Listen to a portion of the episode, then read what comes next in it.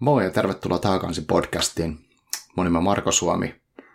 Ja oikeastaan mä kutsun sut mukaan tämmöiselle tutkimusmatkalle laajentaa maailmankuvaa ja tajuntaa tai tunneskaalaa tai ajattelua kirjojen lukemisen kautta.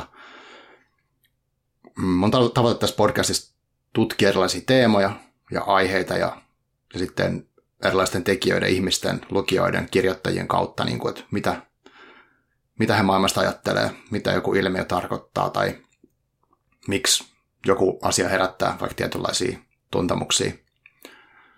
Eli rohkeasti ja uteliaasti uusia juttuja kohti ja laajasti kirjojen kautta. Ja kirjat on niin se keskeinen elementti tässä koko podcastissa, koska ne on sellaisia esineitä tai teoksia, minkä kautta voi sitten syvältää niin syvällekin vaikeisiinkin asioihin ilman, että, tai siis silleen turvallisesti. Ja niistä keskustelemalla pääsee vaikka mihin sfääreihin. Eli tervetuloa tämmöiselle reissulle mukaan. Tässä on yli 100 jaksoa tehty. Ja tosiaan Takakansi löytyy kaikista podcast-alustoista, takakansi.fi-sivulta ja niin edelleen. Ja mä löydyn sitten Marko Suomi-nimimerkillä, vaikka Instagramista voi laittaa viestiä, jos tulee jotain mieleen. Niin mutta tänään on taas tosiaankin matkateema. Mulla on vieraana tietokirjailija Heikki Aittokoski, joka on matkustanut ympäri maailmaa vuosikausien ajan ja tehnyt kirjatrilogian, joka huipentuu nyt tämmöiseen Onnellisten saari -kirjaan, missä hän tutkii yhteiskuntien onnellisuuden edellytyksiä. Eli tervetuloa tutkimaan sitä, mikä mahdollistaa, että yhteiskunta voi olla onnellinen. Moikka ja tervetuloa Tahakansi podcastiin. Tänään puhutaan onnellisuudesta, mutta myös onnettomuudesta ja varmaankin myös kuolevaisuudesta. Mulla on vieraana täällä tietokirjailija Heikki Aittokoski. Tervetuloa, Heikki. Kiitos Marko kutsusta. Ilo olla seurannasi. Joo, mahtavaa, että pääsit tulemaan. Tosiaan ikävä kyllä ollaan Zoomin välityksellä tässä, mutta mennään tälläkin pystytään, että korona-aikaan. Sä oot tuttu monille varmasti Twitteristä semmoisena, niin kuin sulla on siellä semmoinen tapa tehdä, miksi sitä kutsuisi? Vähän niin kuin sanataidetta, että hauskoja sananmuunnoksia tai sitten semmoisia ehkä loppuhuipennusvitsejä, ja sitä sä oot tehnyt aika pitkään. Mutta sitten myös sä oot kirjoittanut tämmöisen trilogian, mistä me tänään varmastikin puhutaan enemmän. Mutta haluaisitko sä esitellä ensin itsesi jollain tavalla kuulijoille? Ehkäpä. Mä oon siis pitkäaikainen, mä oon 50-vuotias, mä oon hyvin tarkkaan puolet elämästäni ollut ulkomaan toimittaja ja Hesarin toimittaja ja pitänyt aina välillä välivuosia ja tehnyt tietokirjoja. Oh. Ja sitten kun sä viittaat siihen Twitteriin ja mun todella kömpelöihin sanaleikkeihin, niin se on mulle tapa niin kun irrotella. Mm-hmm. Ja sitten toivottavasti tuoda sitten Twitter-seuraajille parin sekunnin hymähdyksiä ja hauskuutuksia, etenkin tällaisena korona-aikana. Mm. Ja sitten se ehkä pohjimmainen syy mun vinkkelistä niin kun Twitter-sanaleikkeihin on se, että kieli on mun mielestä niin kun yhdeltä ulottuvuudeltaan se on peli. Se on sellainen hauska leikki. Ollut lapsesta alkaen jo suomen kieli on mun mielestä hieno kieli, jolla on hauska pelata. Ja siihen perustuu sitten nämä kiistatta tyhmät sanaleikit. Kyllä. Joo, mutta itse olen nauttinut paljon. Ja mä mun mielestä olen seurannut aika pitkään niin kuin tuolla somen kautta. Ja nyt jos mennään tähän kirjatrilogiaan, tavallaan niin kuin ne, ketkä ei vielä tiedä, mutta sulla on tosiaan tullut 2020, eli viime vuonna tuli tämmöinen kirja nimeltä Onnellisten saari, ja tämä on sitten tämän trilogian kolmas osa. Ensimmäinen oli Narrien laiva 2013, sitä mä en itse asiassa vielä lukenut sitä ihan ekaa, ja sitten Kuoleman tanssi tuli 2016, sen mä luin, ja muistan silloin jo, että mä sitten tavallaan seurasin sua Twitterissä, ja sitten ihastuin siihen kirjaan tosi paljon, joten tämän mä halusin lukea heti tuoreeltaan. Mutta mitähän tätä voisi lähestyä? Tämä on aika valtava niin kuin kokonaisuus. Mutta jos katsotaan uusimmasta kirjasta, siinä sä käsittelet niin kuin onnellisen yhteiskunnan edellytyksiä. Miten sä niin kuin jotenkin sanoisit, mitä sä haluat sanoa tuosta kirjasta? Mä en pysty sitä helposti niin kuin silleen käsittelemään ilman, että mä kerron lyhyesti, että mihin se perustuu se kolmososa. Tämän trilogian kaksi ekaa osaa, Narrien laiva, on alanimeltään Matka pieleen menneessä maailmassa. Joo. Kuoleman tanssi kakkososa on askeleita nationalismin Euroopassa, ja niin kuin näistä pystyy päättelemään, niin ne ei tarjoa nämä kaksi ekaa kirjaa hirveän sellaista valoisaa maailmankuvaa. Ne kertoo ongelmista. Aivan. Ja sen takia tämä kolmas oli mun mielestä niin kuin tärkeä tehdä trilogiaksi, tämä paketti Onnellisten saari, koska siinä sitten taas lähestymistapa on nimenomaan valoisa. Mä yritän löytää eri puolilta maailmaa esimerkkejä onnistumisesta, miten yhteiskunnat, viime kädessä tietenkin yksittäiset ihmiset, elää mahdollisimman hyvää elämää, koska maailmassa on todella paljon onnistumisia myös suomalaisessa yhteiskunnassa, toisin kuin vaikka jostain Twitter-keskusteluista saattaa joskus päätellä, niin meillä on yhteiskunnassa paljon asioita, jotka on niin kuin mennyt eteenpäin, jotka tarjoaa meille mahdollisuuden hyvään elämään tai vähintäänkin välttämään pahimpia sudenkuoppia, välttämään onnettomuutta. Joo.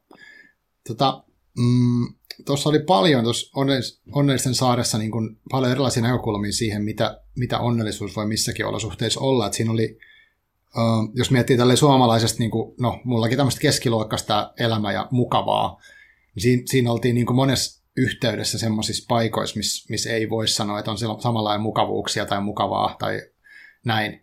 Niin, mitä se onnellisuus niin kuin sun mielestä niin kuin tarkoittaa?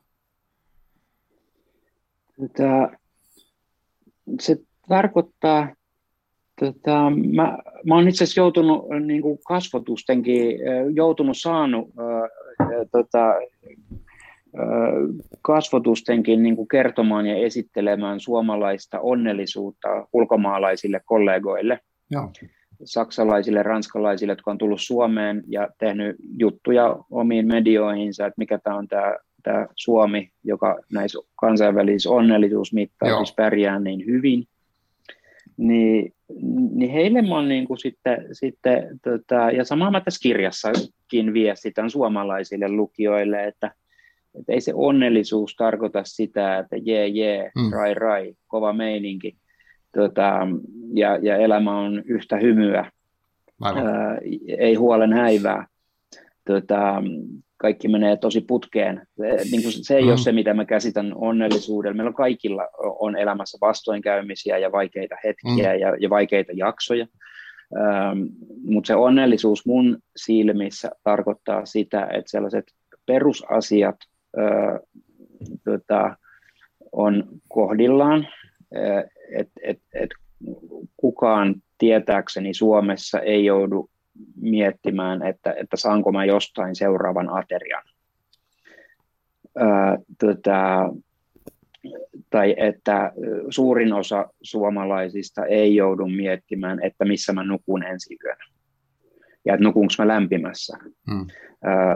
Tämä on niin kuin se peruslähtökohta, että niin kuin tällaiset perusasiat on kondiksessa, niistä ei tarvitse murehtia. Jos mä sairastun COVID-19-tautiin, niin saanko mä hoitoa? Aivan. Vastaus Suomessa on, että saan.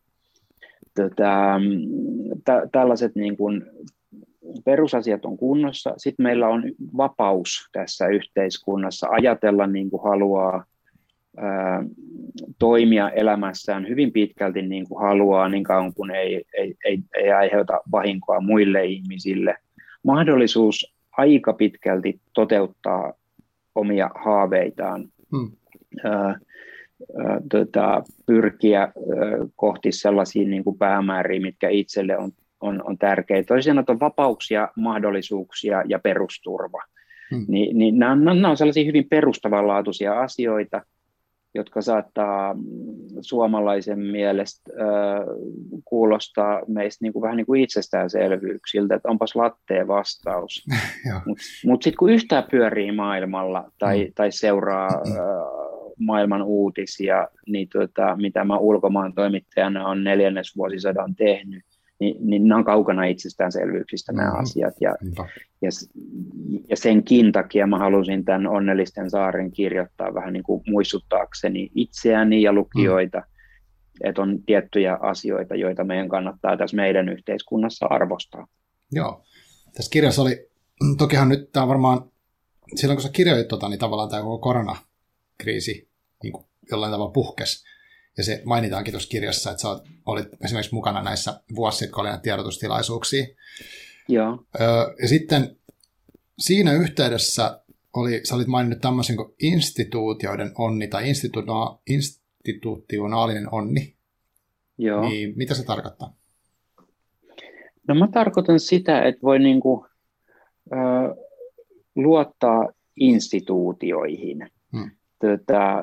Ja tämäkin kuulostaa juhlavalta ja ehkä vähän tuollaiselta byrokraattisellakin, mutta siinä on tosi tärkeä asia on se, että lähtökohtaisesti, että kun sinä tai minä asioidaan verotoimiston kanssa, tai jos meillä tulee joku sellainen hätä, että tarvitsee asioida poliisin kanssa,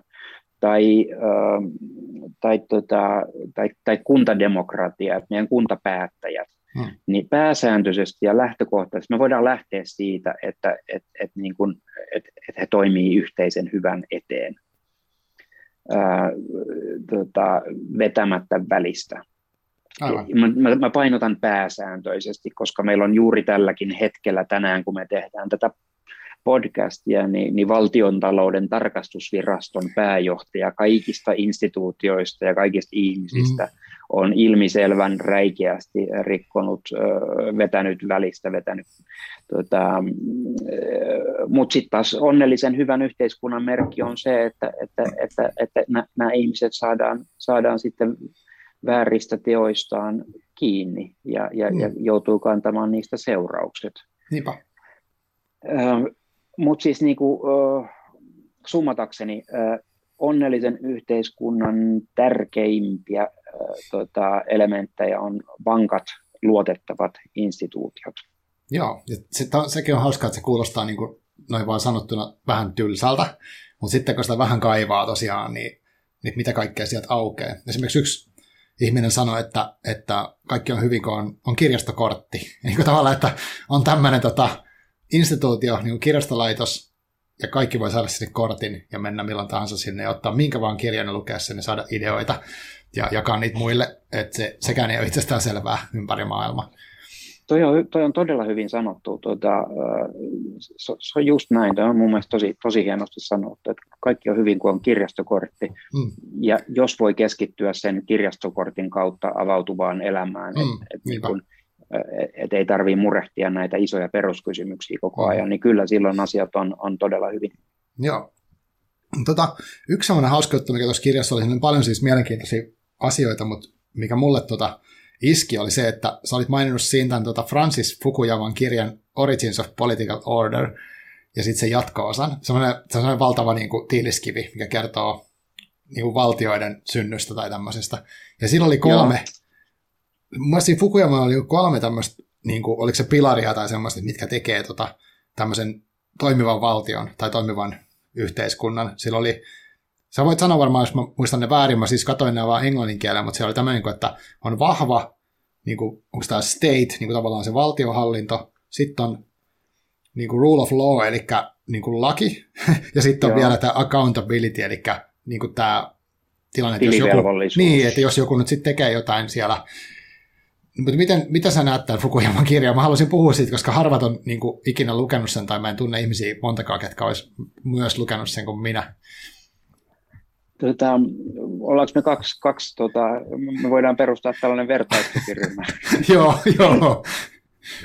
No niin kuin nämä on siis mä en muista nyt ulkoista, sä sanoitkin sen ensimmäisen Origins of Political Order. Joo. Ja Political Decay tai joku tämmöinen. Sitä mä en ole vielä lukenut. Joo. No, mutta siis ne on niinku karmeita tiiliskiviä, ja sitten se Fukuyamahan niinku välillä uppoaa kymmeniksi sivuiksi jonnekin, niinku, joka lukijan mielestä saattaa kuulostaa niinku, olla tosi puuduttavaa nyansseihin menemistä. Mutta mä jotenkin arvostan sitä, että tyyppi on yrittänyt ottaa haltuun niin kuin koko sen tavan, millä ihmiskunta järjestäytyy. Joo, kyllä.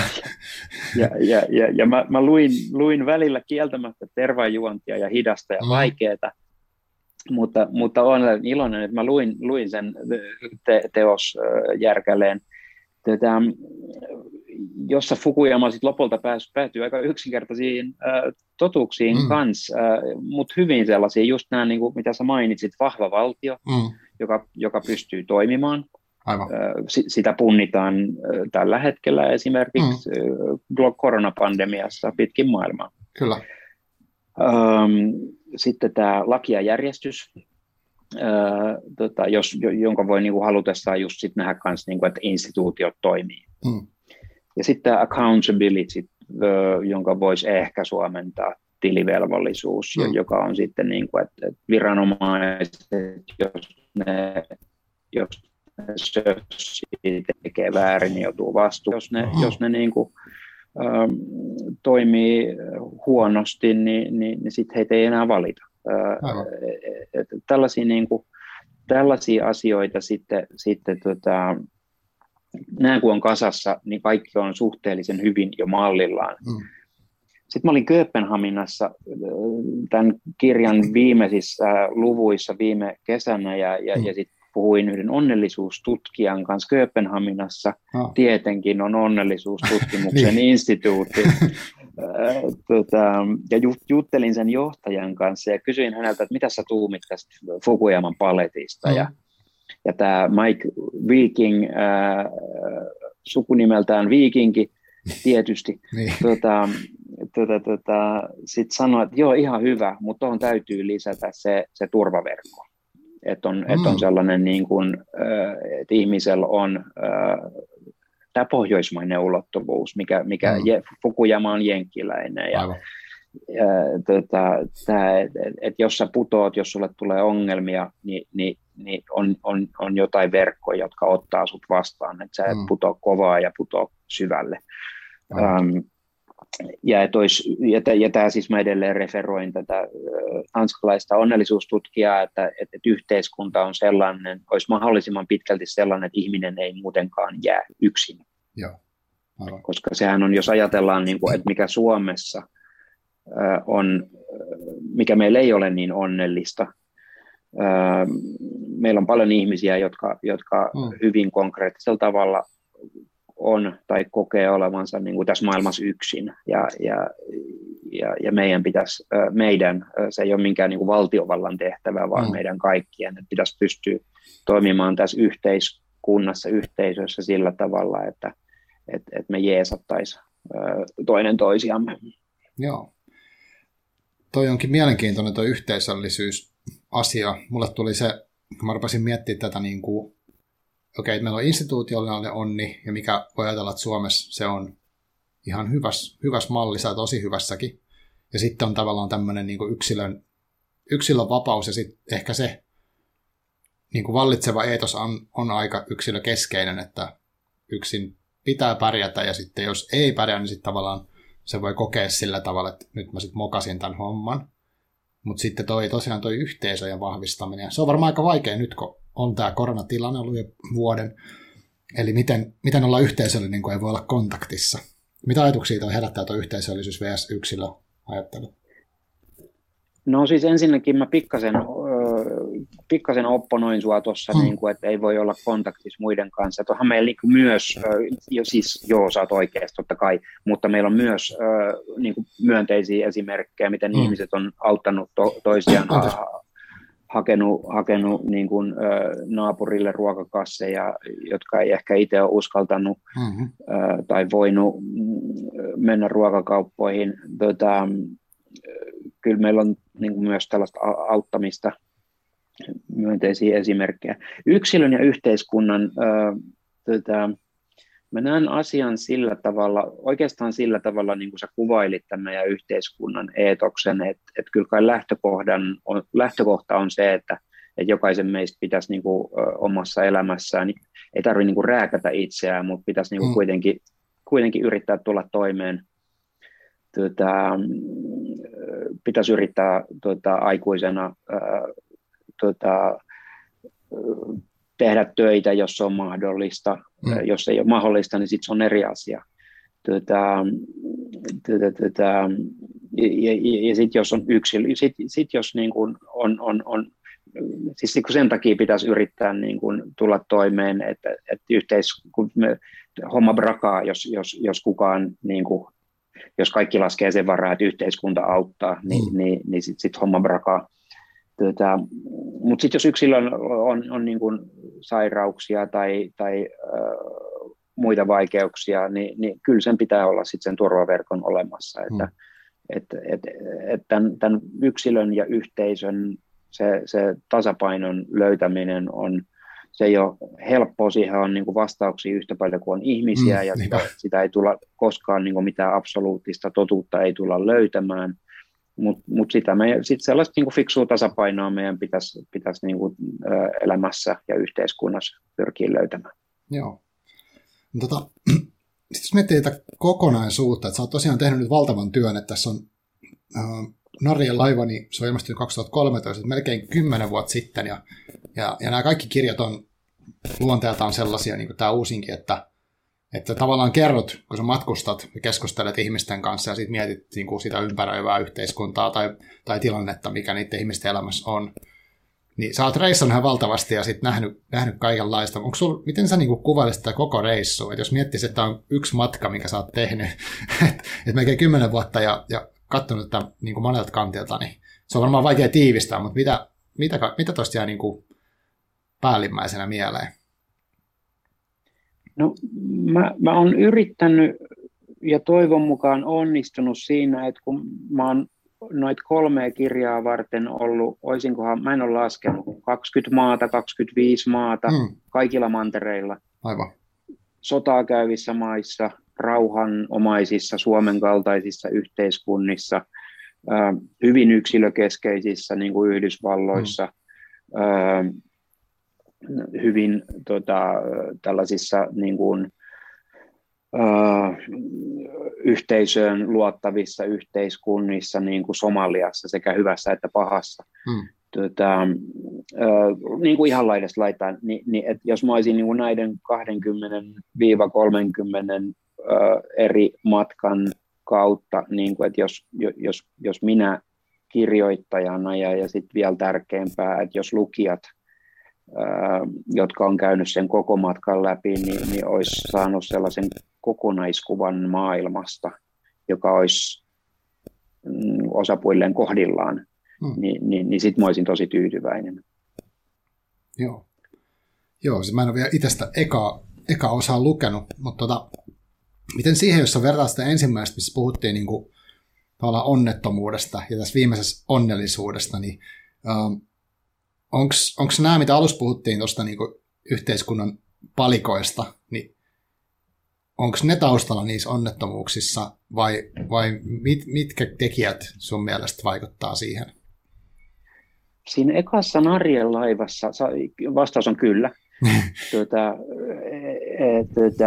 Siinä ekassa Narrien laivassa sellaisena kerronnallisena kehyksenä on 7 kuoleman syntiä. Vihaa, mä en nyt lonkalta, mitä vihaa, ahneus, himo, ylpeys ja niin edelleen. Nämä klassikot, ja ne ei ole siellä niin kuin silleen pelkästään kerronnallisena jippona, vaan on sen takia siellä, että näistä niihin kiteytyy hyvin se, mitä varten suuressa osassa maailmaa on massiivisia ongelmia ja miljardeja ihmisiä, jotka elää sorron tai köyhyyden ikeessä, johtuu siitä, että jos yhteiskunnan rakenteet on sellaiset,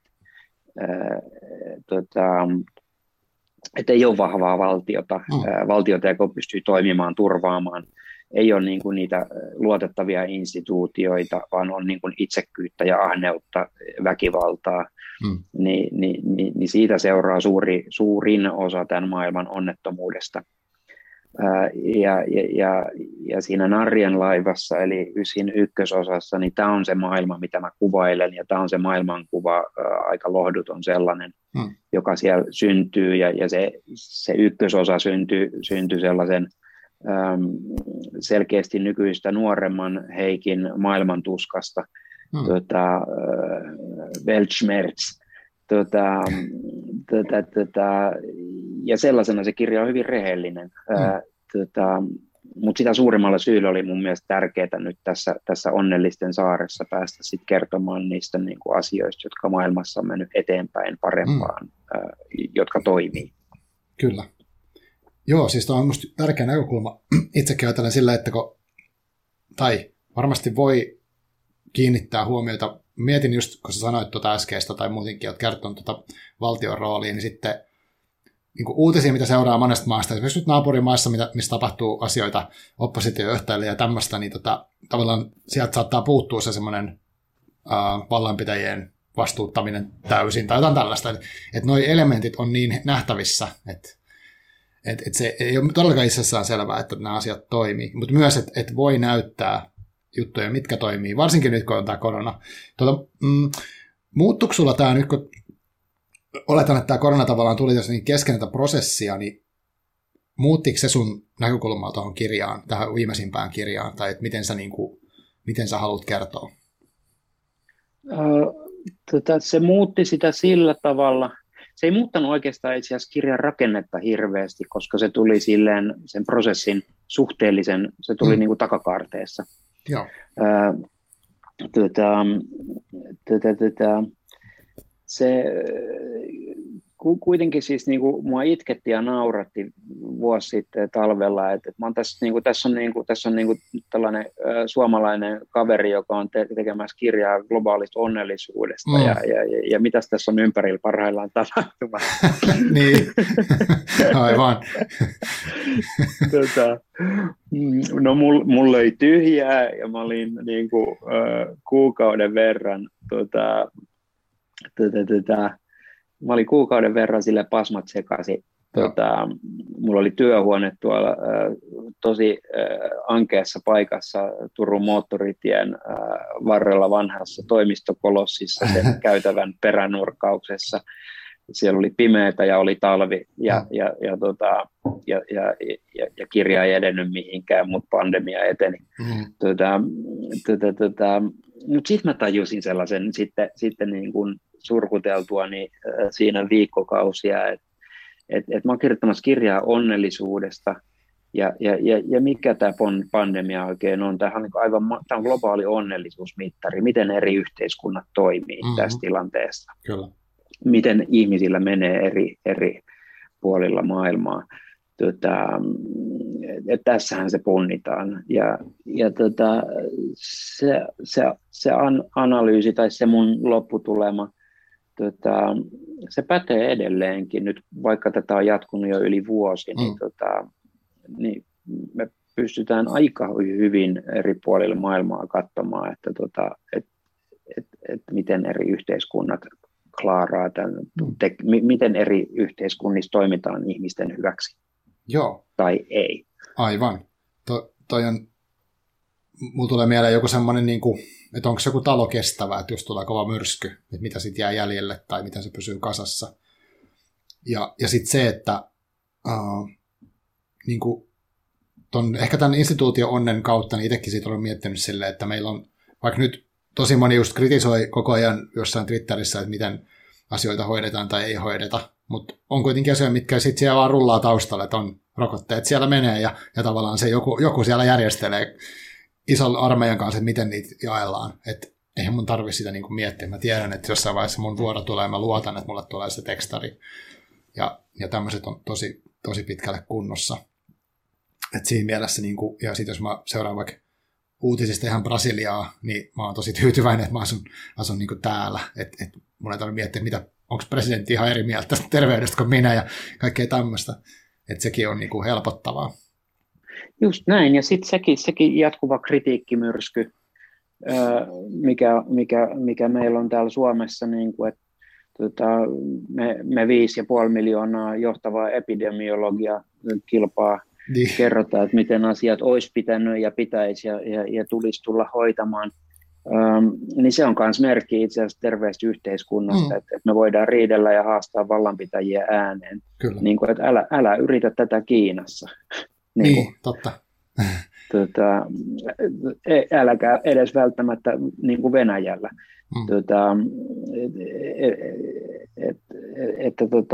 Sekin on, vaikka niin kuin tämä keskustelu on usein Suomessa rasittavaa, niin se pitää kuitenkin nähdä etuoikeutena. Aivan, niinpä.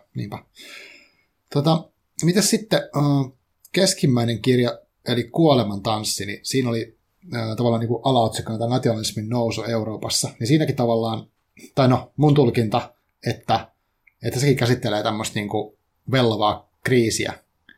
Joo. Ja ei tietenkään ihan ollenkaan samanlaista kuin tämä korona, mutta mitä sä ajattelet siitä kuolemantanssista nyt, näin niin kuin 4 tai 5 vuotta myöhemmin?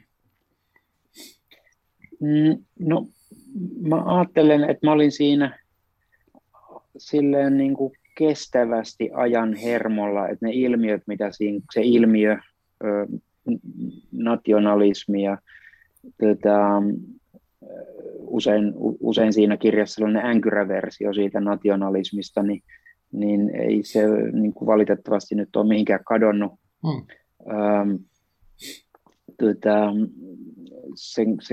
Sen kirjan juuret on niin kuin kaukana itse asiassa viime vuosisadan puolella niin kuin mun kohdalla. Että mä nuorena ulkomaantoimittajana mä seurasin Itävallan oikeistopopulismia 90-luvun lopussa, ja joka kuohutti silloin koko Eurooppaa, joka nykyään olisi ihan valtavirtaa, tai on ihan valtavirtaa, että se mitä Jörg Haider vapauspuolue Itävallassa 90-luvun lopulla, niin silloin se oli iso kohu pitkin Eurooppaa, ja nyt se on niin normalisoitunut. Aivan. Mutta siis mulla tämä ajattelu siihen kirjaan lähti liikkeelle siis 90-luvun lopulla. Mä ramppasin Viinissä kirjeenvaihtajana usein, ja sitten mä rupesin miettimään, että Itävalta on tällainen vauras, pieni, liittoutumaton maa, että siellä tapahtuu tollasta, niin voisiko Suomessa tapahtua tällaista.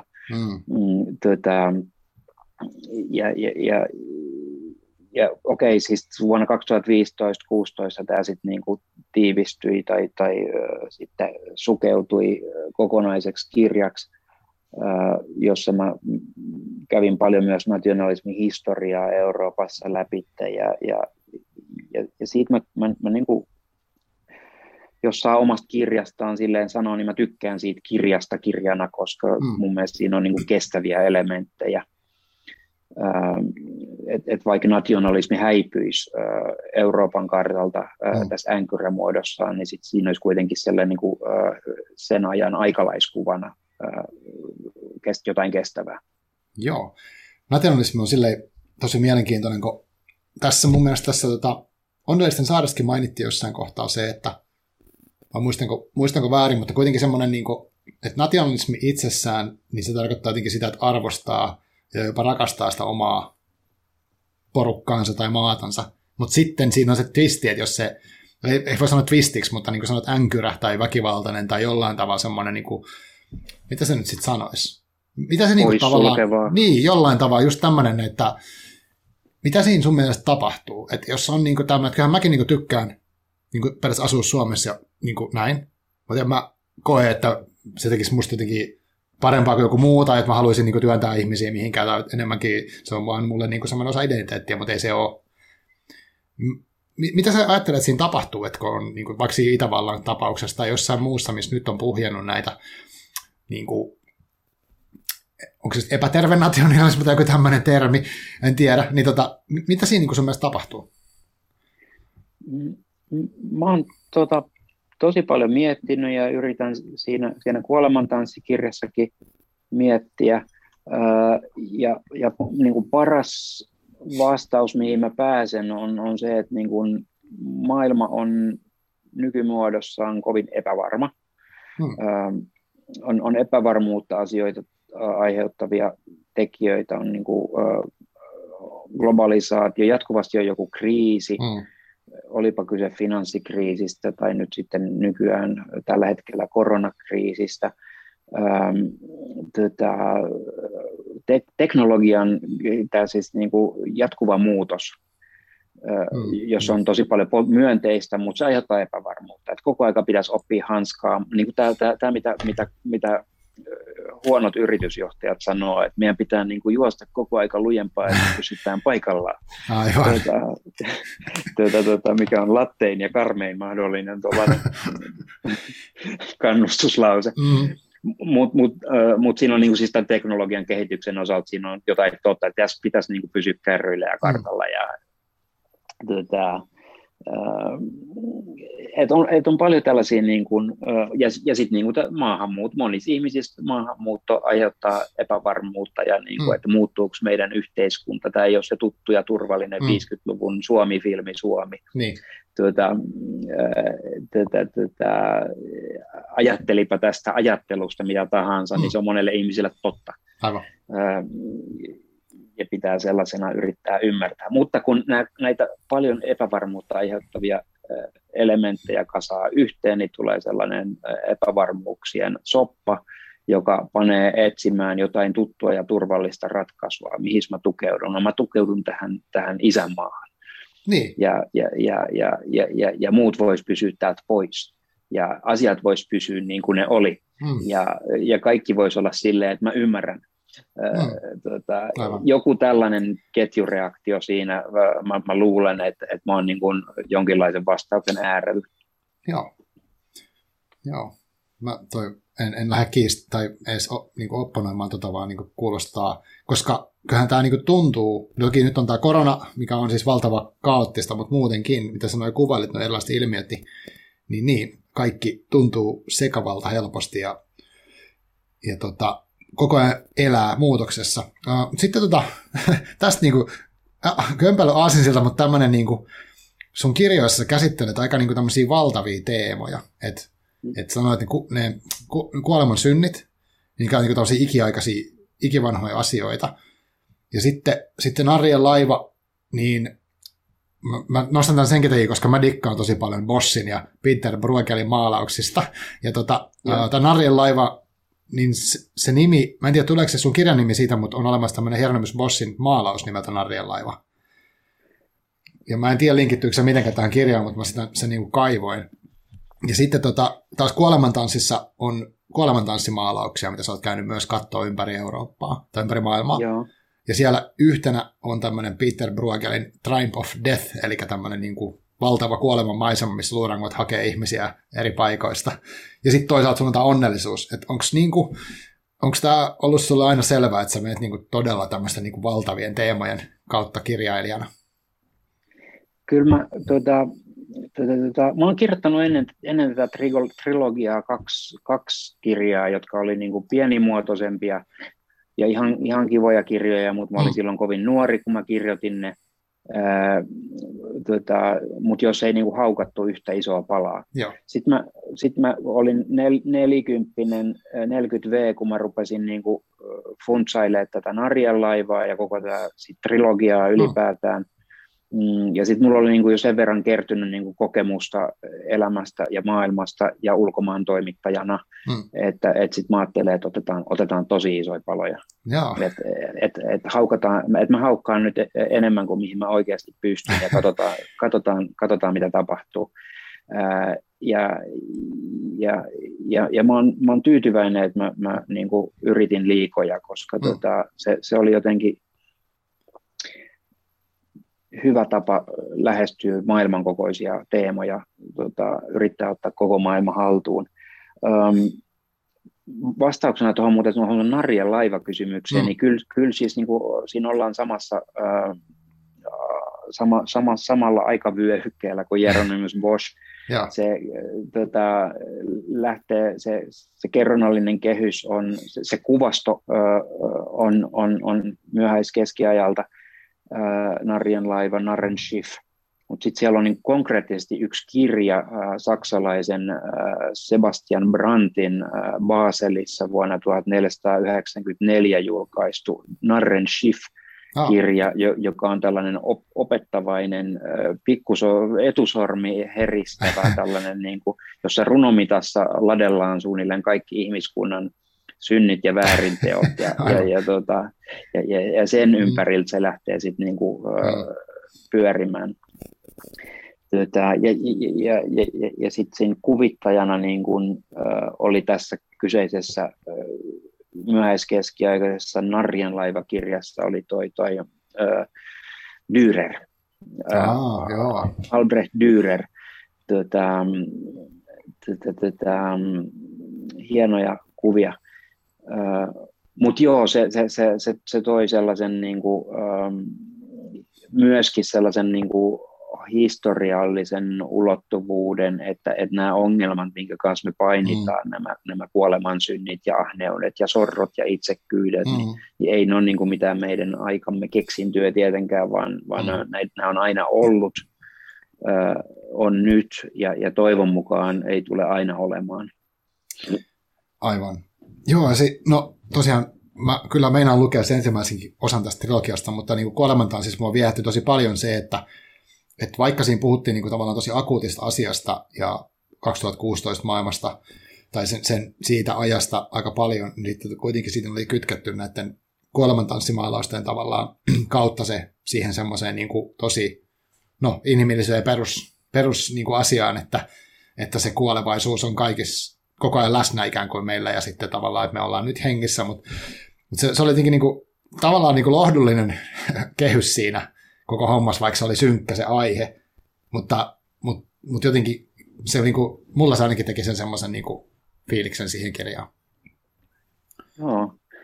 Joo, no se on kiva kuulla, että näin, koska en mä niitä kuolemantanssimotiivia niin tarkoittanut. Okei, silloin niinku sellainen toki sellainen synkkä viesti, että jos nationalismin annetaan viedä, niin me tiedetään kokemuksesta Euroopan historiassa, että mihin se johtaa. Joo. Mutta sitten kuvataiteena ne kuolemantanssit, mitä Euroopassa vielä on jäljellä, ja Suomessakin Inkoossa. Kyllä, joo. Inkoon kirkossa, jos joku joskus ajaa sitä maantietä sinne Tammisaaren Hangon suuntaan ja on aikaa pysähtyä Inkoossa ja käydä kirkossa, niin, niin se on jännä, se on makea se Suomen kuolemantanssi, Suomen ainoa kuolemantanssi. Niin tämä Inko tuli siitäkin mieleen, että se on myös niin kuin taideteoksena silleen, että vaikka siinä on kuolemantanssi, niin siinä on jotain todella sympaattista. Joo, aivan. Ja taiteena hienoa. Kyllä. Joo, mulla on tämä suhde tähän Pieter Bruegelin maalaukseen tuli siitä, kun mä luin ton Don DeLillon kirjan nimeltä Alamaailma, muistaakseni. Ja, niin siinä oli monen sivun kuvaus tästä maalauksesta. Ja se oli niin fiilistellen kuvattu, että mulla oli pakko mennä googlettaa, että mikä tämä kuva on. Ja sen jälkeen mä oon sitten fanittanut sitä. Sen takia musta oli ilo löytää tämä teema tuosta sun keskimmäisestä kirjasta. Don DeLillo sä sanoit. Joo, täytyy lukea. Joo, se oli kyllä tosi hyvä.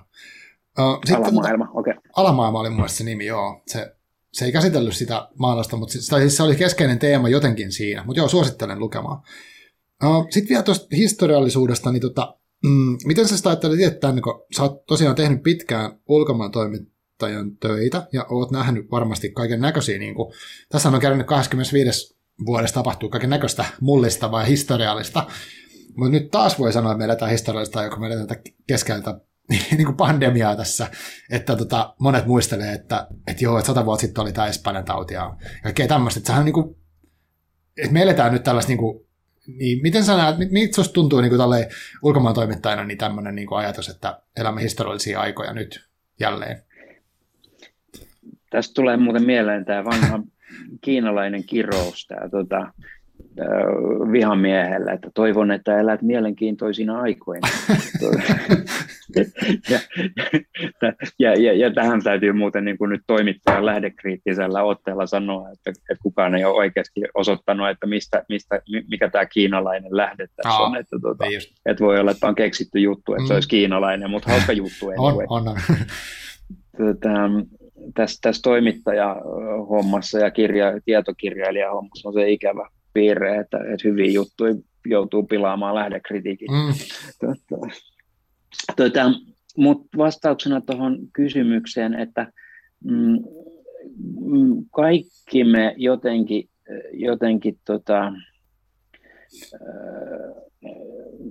riippumatta aikakaudesta, niin meillä on aina taipumus jotenkin ajatella, että me eletään tosi poikkeuksellisen kiinnostavina ja historiallisina aikoina.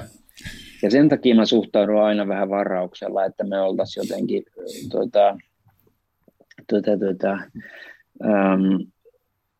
että joo, tämä pandemia on inhottava ja aiheuttaa terveydellistä ja taloudellista ja henkistä kärsimystä suurelle joukolle, valtavalle joukolle ihmisiä eri puolilla maailmaa.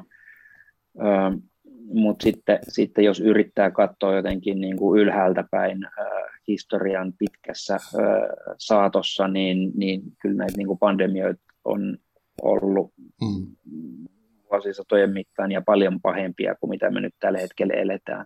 Tämä ei niin kuin lohduta silleen, että on itse tässä nyt keskellä, mutta eikä tietenkään varsinkaan niitä, joita tämä kohtaa rajusti. Mutta se on kuitenkin vaan totta, että tämä on, niin kuin yksi kiinnostava historiallinen ajanjakso monen muun joukossa, mitä me eletään, että se on jotenkin silleen se fakta. Aivan. Joo. Mitäs sitten, mitä sun veikkaus on, niin kuin jos haluaisi heittää tulevaisuuteen tämmöisiä arvauksia? Se Francis Fukuyamahan joskus, sillä oli semmoinen kirja, kun oliko se historian loppu, että se niin kuin tavallaan ennusti, että tämmöinen liberaali demokratia on niin kuin se yhteiskuntien niin kuin se päätepiste, mutta sen jälkeen hän sitten ilmeisesti joutui pyörtämään sen teorian, koska niin monessa maassa ei mentykään siihen, vaan mentiin jonkin muualle tai mentiin takaisin jonnekin tosi vanhoillisiin malleihin. Mitä sä luulet, niin kuin, onko tämä, kasvaako ihmisten onnellisuus tai yhteiskuntien rakenteet mahdollistaa onnellisuus tulevaisuudessa? Minkälaisia veikkauksia sulla on niin kuin tulevaisuutta varten? Mä suhtaudun toi veikkaasti. Nuorempana mä olin niin kuin aloittelevana ulkomaan toivittajana, parikymppisenä ja kolmekymppisenäkin vielä mä olin tosi kyyninen. Joo. Et kaikki on shaittia ja mistään ei tule koskaan mitään ja ihminen on paha. Ja mutta mä suhtaudun toiveikkaasti, siis ensinnäkin tämä tällainen kyynisyys, niin se ei niin kuin vaan johda mihinkään, se on hyödytöntä.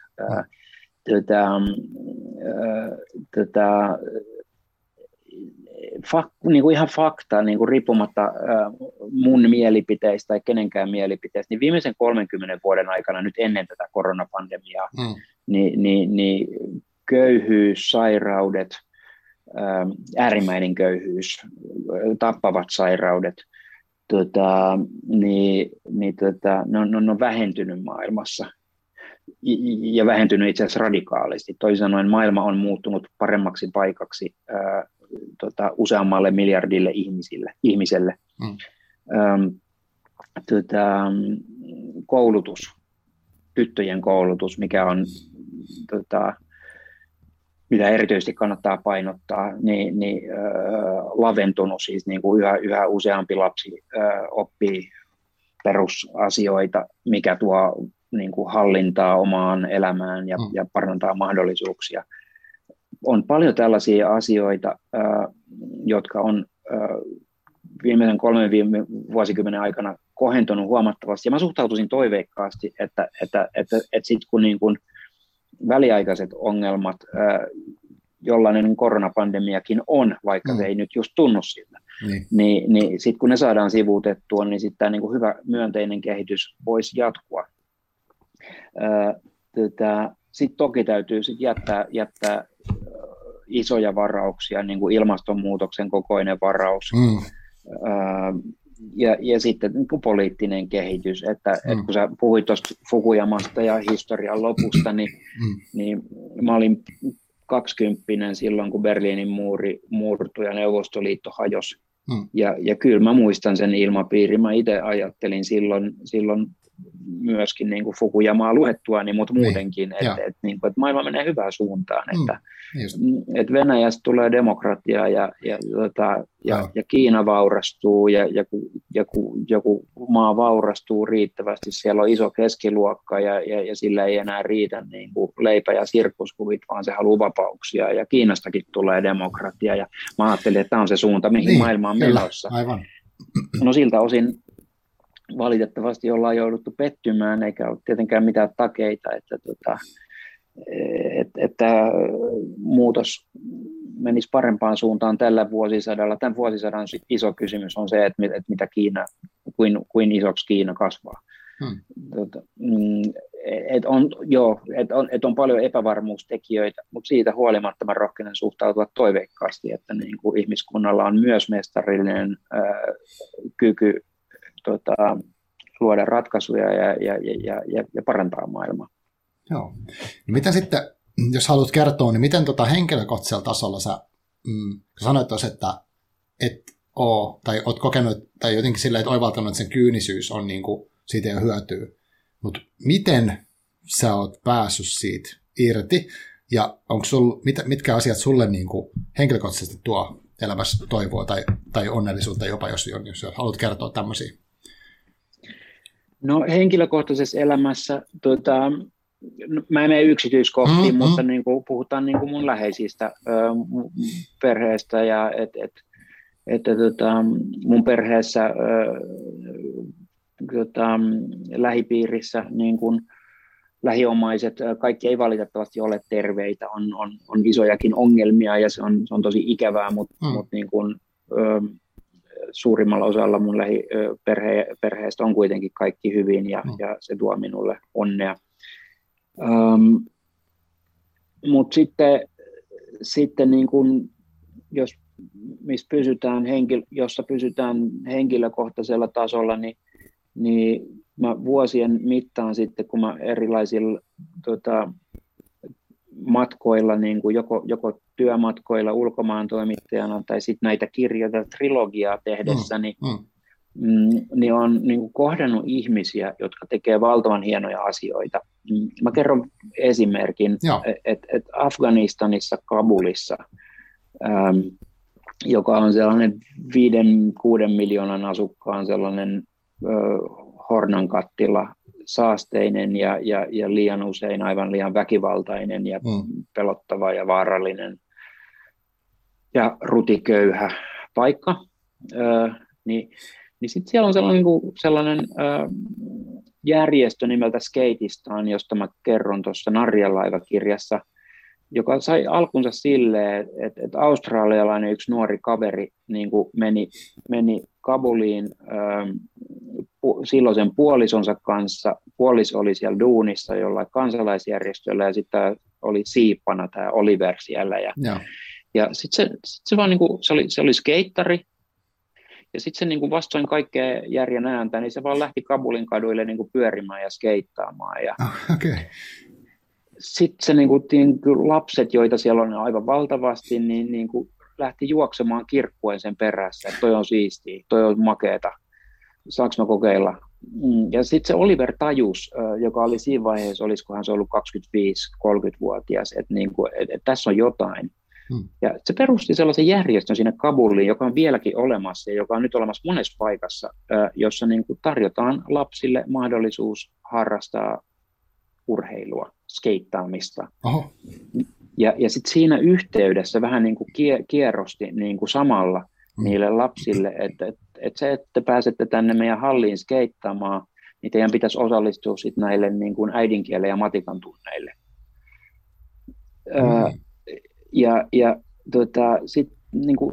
Tämä on mun mielestä sellainen esimerkki, tämä Oliver, jonka mä sitten kerran, se kävi kerran Helsingissä itse asiassa, mä tapasin sen Cafe Engelissä.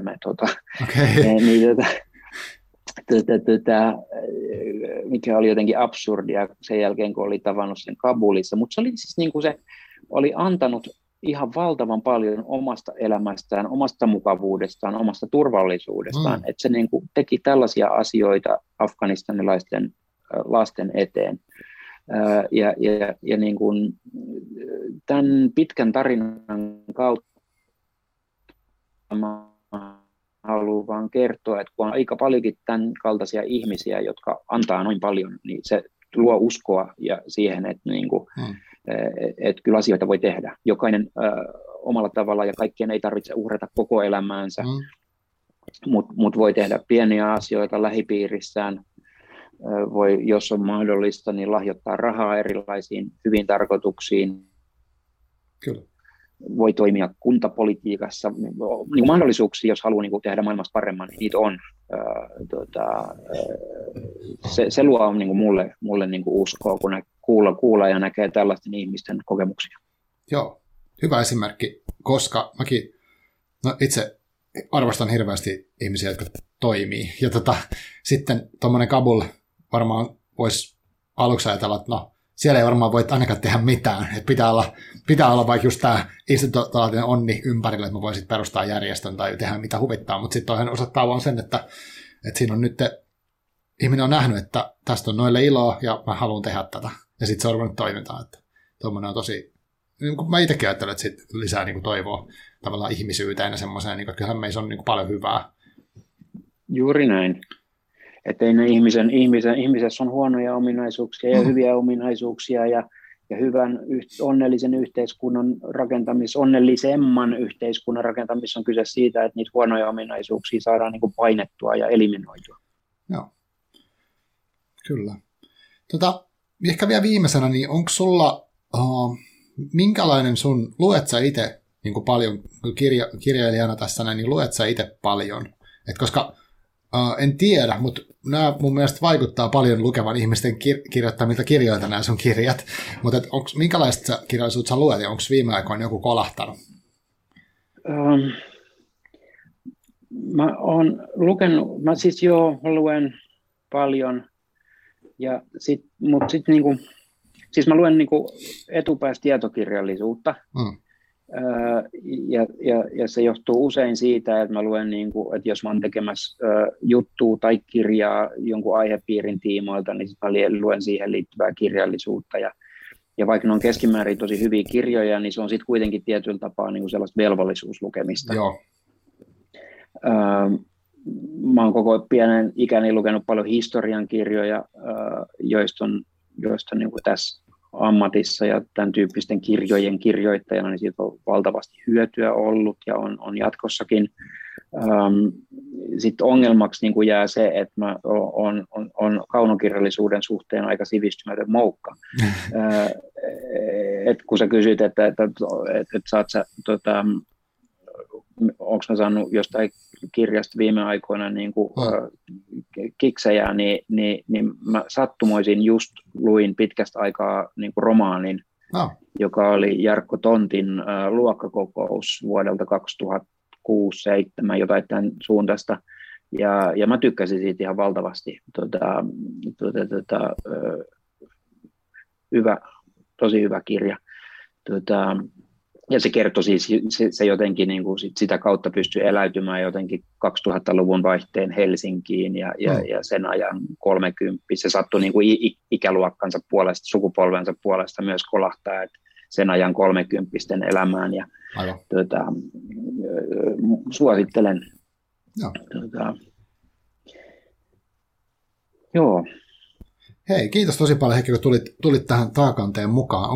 Onko sul vielä jotain, mitä sä haluat sanoa esimerkiksi Onnellisten saaren potentiaalisille lukijoille tai muille ihmisille tonne kuulijoille, vai ollaan me käsitelty kaikki mahdolliset asiat jo? Eikö maailma rupea olemaan pitkälti ja lopullisesti paketissa? On ollut, Marko, tosi kiva olla sun vieraana ja anteeksi, jos vastaukset on ollut liian lavertelevia. Mä en ole voinut sille jotenkin mitään. Kysymykset on ollut kiinnostavia. Ei kun just hyvä. Tätä mä haluankin, että tapahtuu, että mennään niin kuin eri suuntiin ja kaikkea. Mutta hei, Kiitos sulle tosi paljon näistä kirjoista ja tästä Fukuyama-fanittamisesta ja sitten kun tulit tänne mukaan, niin ei muuta kuin kiitos kaikille kuulijoille ja kiitos Heikki.